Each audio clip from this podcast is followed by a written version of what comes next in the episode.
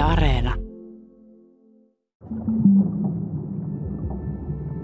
Uroslive. Se oli meemi, josta kohkasimme juuri ennen pandemian alkua, ja nyt kun olemme tulossa tästä pandemiasta ulos, niin ympäri mennään ja yhteen tullaan, uroshan se taas siinä. Tampereen uuden mega-areena-kompleksin nimi nimittäin menee vaihtoon, koska tämän uroksen lihakset saattavat olla pelkkää pullistelua. Teknologiayhtiö Uros on saanut Business Finlandin mukaan miljoonien eurojen kehityslainat ja avustukset väärillä ja salailuilla tiedoilla. Mulla ainakin on mennyt täysin ohi, että mikä tämä Uros-firma edes on ja miten me ollaan päädytty yhtäkkiä tilanteeseen, jossa juuri areenan avaamisen kynnyksellä heitetäänkin nimikylttejä veks. Yle Tampereen toimittaja Anuleena Koskinen on seurannut Uroksen matkaa Oulusta kohti Tampereen kannen areenan seinää ja sieltä ulos. Ja Anuleena kertoo tässä jaksossa, mitä näiden suurten lupausten takaa löytyi. Minä olen Sami Lindfors. Ja nyt takaisin Pasiaan.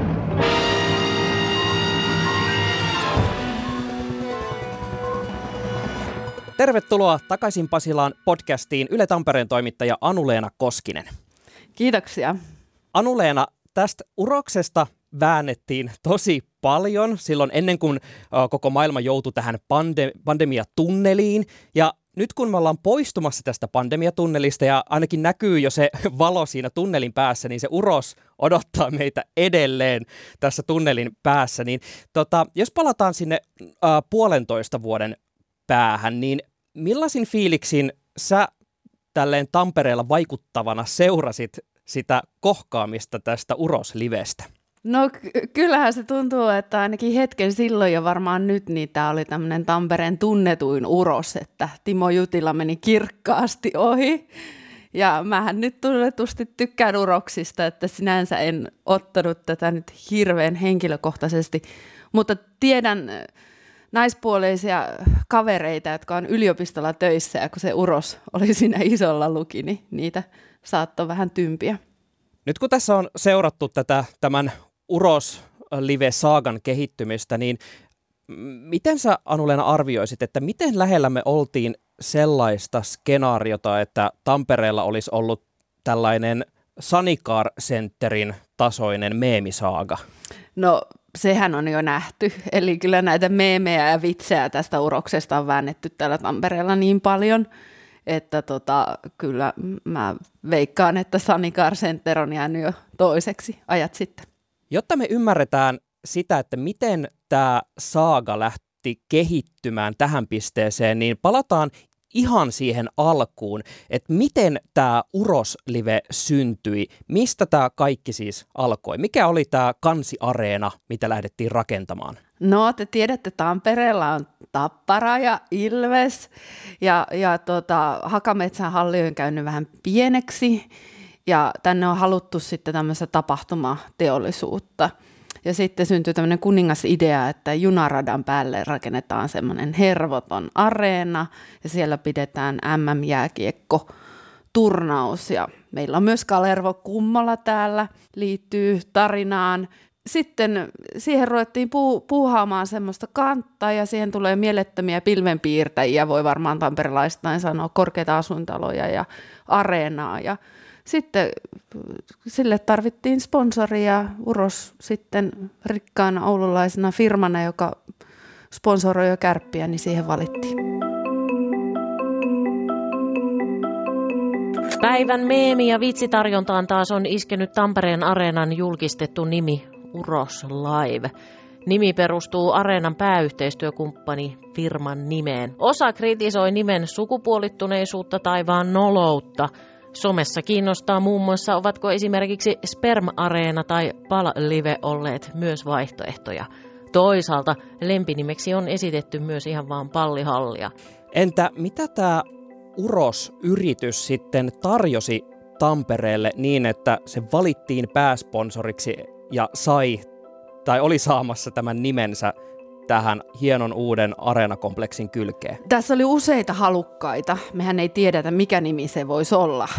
Sitten tämä vaihtoehto, sitä ei ole kerrottu julkisuuteen, mutta, mutta kyllä Uros ei ehkä ollut Etelä-Suomessa niin tunnettu, mutta Oulussa kovinkin tunnettu ja heillähän oli esittää mielettömiä miljardin liikevaihtoja. Että tiedotustilaisuudessa silloinen pormestari Lauri Lyly oli hirveän innostunut ja sanoi, että Tampere sai paljon enemmän kuin pelkän uuden nimen. Ja selvittelin näitä, niin 200 uudesta työpaikasta ja toimipisteestä oli Tampereelle puhuttu. Ja siinä sitten vähän tulos oli kyllä aivan muuta. Lisäksi sitten toki niin kuin uroksessa houkutti tämmöinen kansainvälisyys ja nämä komeat talousluvut ja yhteistyöt teknologiajättien kanssa. Ja, ja tota, kyllä, kyllä tässä oli niin kuin Tampereella kovat odotukset. Eli on luvattu, että nyt tämän diilin myötä niin Tampereelle tulee tällaista kansainvälistä huomiota ja huipputekniikkaa ja työpaikkoja. Anuleena sä selvitit, että miten nämä kaikki lupaukset sitten todellisuudessa järjestyivät, niin mitenkäs näille lupauksille sitten lopulta kävi? No täytyy sanoa, että ei tästä kukkaroakaan tullut, niin kuin siinä lastensadussa on, että, että 200 työpaikasta ehkä yksi tai kaksi tuli tänne. En tiedä, onko niitä enää täällä edes niitäkään. Sitten tämmöinen kansainvälinen yhteys, niin tota, kyllä ne on aika aika lailla niin kuin oli vastatuulessa. Sehän me nähdään sitten vasta, kun se halli avautuu, että, että onko siellä minkälaista tekniikkaa, mutta tuskin nyt näitä uroksen tuotteita siellä sitten nähdään ja, ja näin, että ky, kyllähän se aika laihaksi jäi sitten tämä uroksesta saatu hyöty.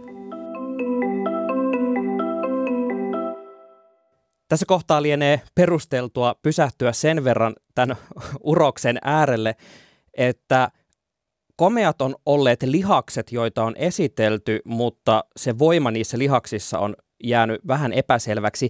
Mikä tämä Uros-yhtiö oikeastaan on? No se on hyvä kysymys. Sitä tässä varmaan kaikki Suomen toimittajat on viime viikkoina yrittänyt selvittää.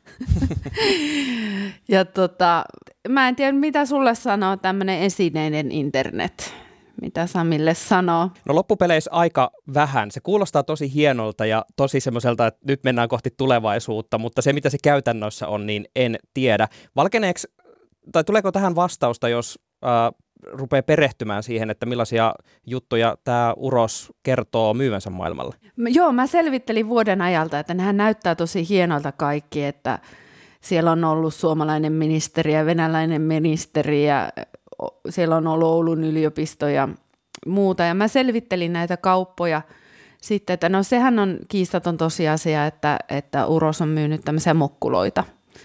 Et, et se on, mutta kuinka paljon ja mitä fyrkkaa niistä on tullut, niin se on sitten eri asia. Tuskin selittää tätä miljardin liikevaihtoa kuitenkaan. Ja se on selvää, että Uros on tehnyt tämmöisiä veden laatuprojekteja. Että, että sieltä, sieltä niin kuin löytyy sitä konkreettista näyttöä. Ja mä selvittelin tosiaan vuoden, mitä he kertoo itse, itse tota nettisivuilla, niin ne kaupat, ja sitten siellä oli muun muassa Brasilia mainittu, mutta sitten kun mä vähän googlailin ja otin selvää, niin ne oli aika pieniä kauppoja, että paikallinen vesi, vesilaitos, joka oli, niin siellä oli reilut 4000 asukasta. Että se on yhtä pieni kuin mun kotikunta Käläviä, terveisiä Pohjanmaalle vaan, niin tota, en usko, että ihan kauhean kauhean niin kuin isot bisnekset siellä. Mutta tota, sitä tässä on nyt yritetty selvittää ja sitten siellä on käräjäoikeudessa ja hallinto-oikeudessa ja patentti- ja rekisterihallitus perässä. Ja... Teknologiayhtiö Uros on saanut Business Finlandin mukaan miljoonien eurojen kehityslainat ja avustukset väärillä ja salailuilla tiedoilla. Business Finlandin mukaan Uros salasi asioita ja antoi tarkoituksella vääriä tietoja saadessaan miljoonien eurojen tuotekehityslainat ja avustukset 2010-luvun alussa. Uros kiistää rikkoneensa lainaehtoja. Kiista on vireillä Helsingin hallinto-oikeudessa. Kyllä tähän varmasti vastauksia sitten saadaan, että mikä on se todellinen niin kuin, liikevaihto ollut, kun sitten siivotaan ne tytäryhtiöltä sa- saatavat perittävät saamiset pois ja muut, niin tota, kyllä mä uskon, että tähän vastauksia vielä saadaan. Mutta jos tiivistän sitä äh, tunnelmaa tällä hetkellä, kun tässä on yritetty selvittää, että mitä tämä urosyhtiö on niellyt sisänsä, niin äh, toistaiseksi siis äh, näyttää siltä, että niillä lähteillä, mitä nyt pystytään katsomaan, ei ikään kuin näytä siltä, että löytyisi selitystä niille niille rahavirroille, mitä tämä yhtiö on ilmoittanut, että he ikään kuin pyörittää? Sitä, sitä on ainakin itse ollut hyvin vaikea selvittää, että siellä on todellista liiketoimintaa, on mokkuloita ja on, on tämmöistä niin kuin IT-yhteistyötä ja, ja näin, mutta että se, onko se miljardin arvosta, niin siihen nyt sitten haetaan vastauksia. Yksi, mikä mulla tuli tuossa omassa selvitystyössä esiin, niin aika monet on tämmöisiä, mistä he kertoo, nämä kaupat on todellisuudessa aiesopimuksia. Ja aiesopimus on semmoinen niin kuin vasta alustava, että siinähän ei, ei liiku sitä rahaa vielä. Että sekin vaikeuttaa tätä ö, selvittelyä, että missä kunnossa se firma oikeasti on. Entä mikä oli sitten se käännekohta, jolloin alkoi selvitä laajemminkin, että tässä uroksessa on nyt jotain kummaa meneillään, että kaikki ei ole ihan sitä, miltä paperilla on näyttänyt? No kyllä se oli se, että, että tota, he ei toimittanut näitä tuoreita niin kuin tilinpäätöksiä patentti- ja rekisterihallitukselle ja se alkoi niitä sitten karhuta. Ja mä en tiedä, johtuuko se siitä, että Suomen maasta ei ole löytynyt sellaista tilintarkastajaa, joka hyväksyisi nämä luvut vai mitä. Mutta että niitä ei ole hyväksytty joka tapauksessa. Ja he ei ole toimittanut tätä 2019 sitten ollenkaan, niin niitä alettiin sitten perimään. Sitten samaan aikaan Business Finlandilta loppuusko, eli Uros on saanut miljoonia avustuksia ja lainoja, ja niitähän nyt peritään sitten Helsingin käräjäoikeudessa, että siellä lainanantajilta loppuusko, eli pankit ja sitten valtio alkoi periä näitä, näitä tota, saatavia, ja ne on yli 15 miljoonaa euroa sitten, niin näistä varmaankin se alkoi sitten purkautua se, se niin kuin tilanne. Tampereen monitoimiareenan ja pääsponsori Uroksen yhteistaival päättyi tänään, kun Areena-yhtiö kertoi irtisanoneensa sopimuksen.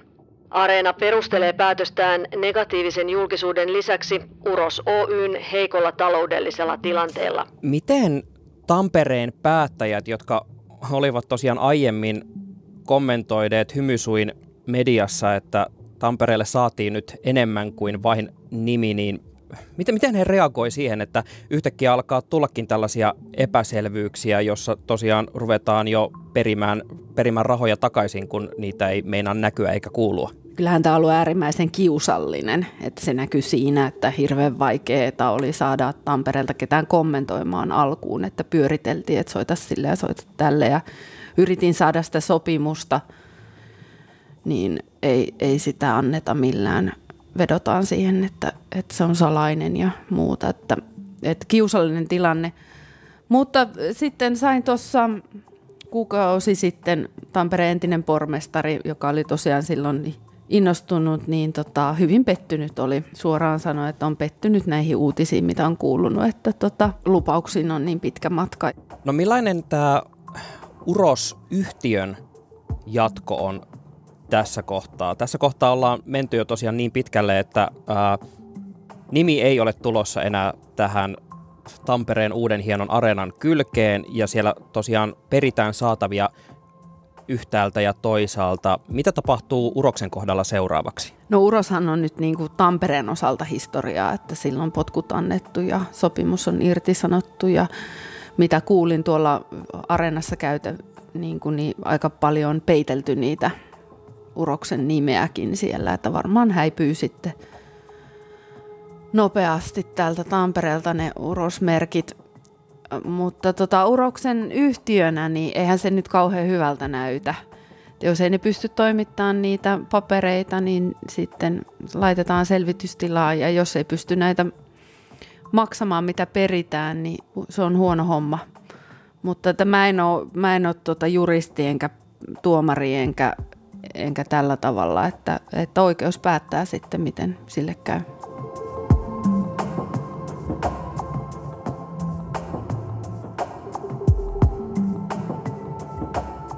Mua on pakko kysyä tässä kohtaa siitä, että onko Tampereella käyty keskustelua, kuten Sanikar Centerin pylväästä aikoinaan, että olisiko se pitänyt jättää jonkinasteiseksi maamerkiksi, muistoksi tästä kohusta, joka saatteli meidät pandemiaan ja pandemiasta ulos?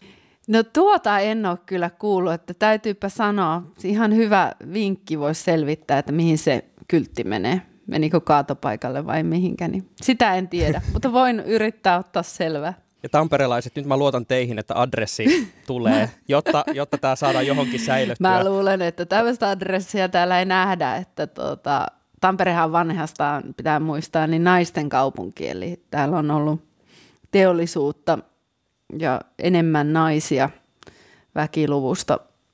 Ja tota, en mä tiedä, jääkö naiset kaipaamaan yhtä urosta. Nimenomaan. Mutta millainen on myös sitten tämän Tampereen Arena-projektin jatko? Mitä tapahtuu sille nyt, kun kyltit viedään kuitenkin kyljestä pois? No Areenalle tiettävästi kuuluu ihan hyvä, että, että tota, se pitäisi joulukuussa nyt avautua ja, ja tota, niin kuin Kalero Kummola jututin tässä, niin hänkin sanoi, että miten tämä nyt tämä urossotku kisoihin vaikuttaisi, että liput on mennyt jo kuumille kiville ja Tämä kuulosti siltä kuuluisalta jyrähdykseltä. Tuliko sellaisella äänenpainolla? No, kyllä varmaan. Aika Kyllä se, kyllä se vähän jyrähti, mutta tota, Kalervo Kummola aina sillä tavalla ihanasti vähän jyrähtää, että ei se ollut mikään eri, erityinen. Mutta tota, että Tampereella ihan menee hyvin siinä, ei mitään pitäisi suurempia viivästyksiä olla. Ja tota, ei ole ainakaan tullut, että olisi jotenkin peruttu jotain tai muuta.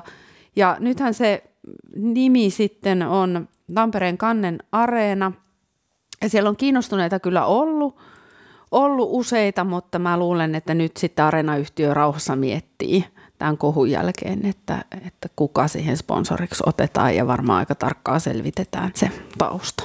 Joo, syytä ehkä onkin, jos halutaan välttää, välttää tuota tämän saakan kaltainen vääntö, mutta jäämme odottamaan innolla, että minkä nimen sinne sitten äh, saadaan kaivettua seuraavaksi. Kiitos tosi paljon ajastasi Anuleena Koskinen. Kiitoksia.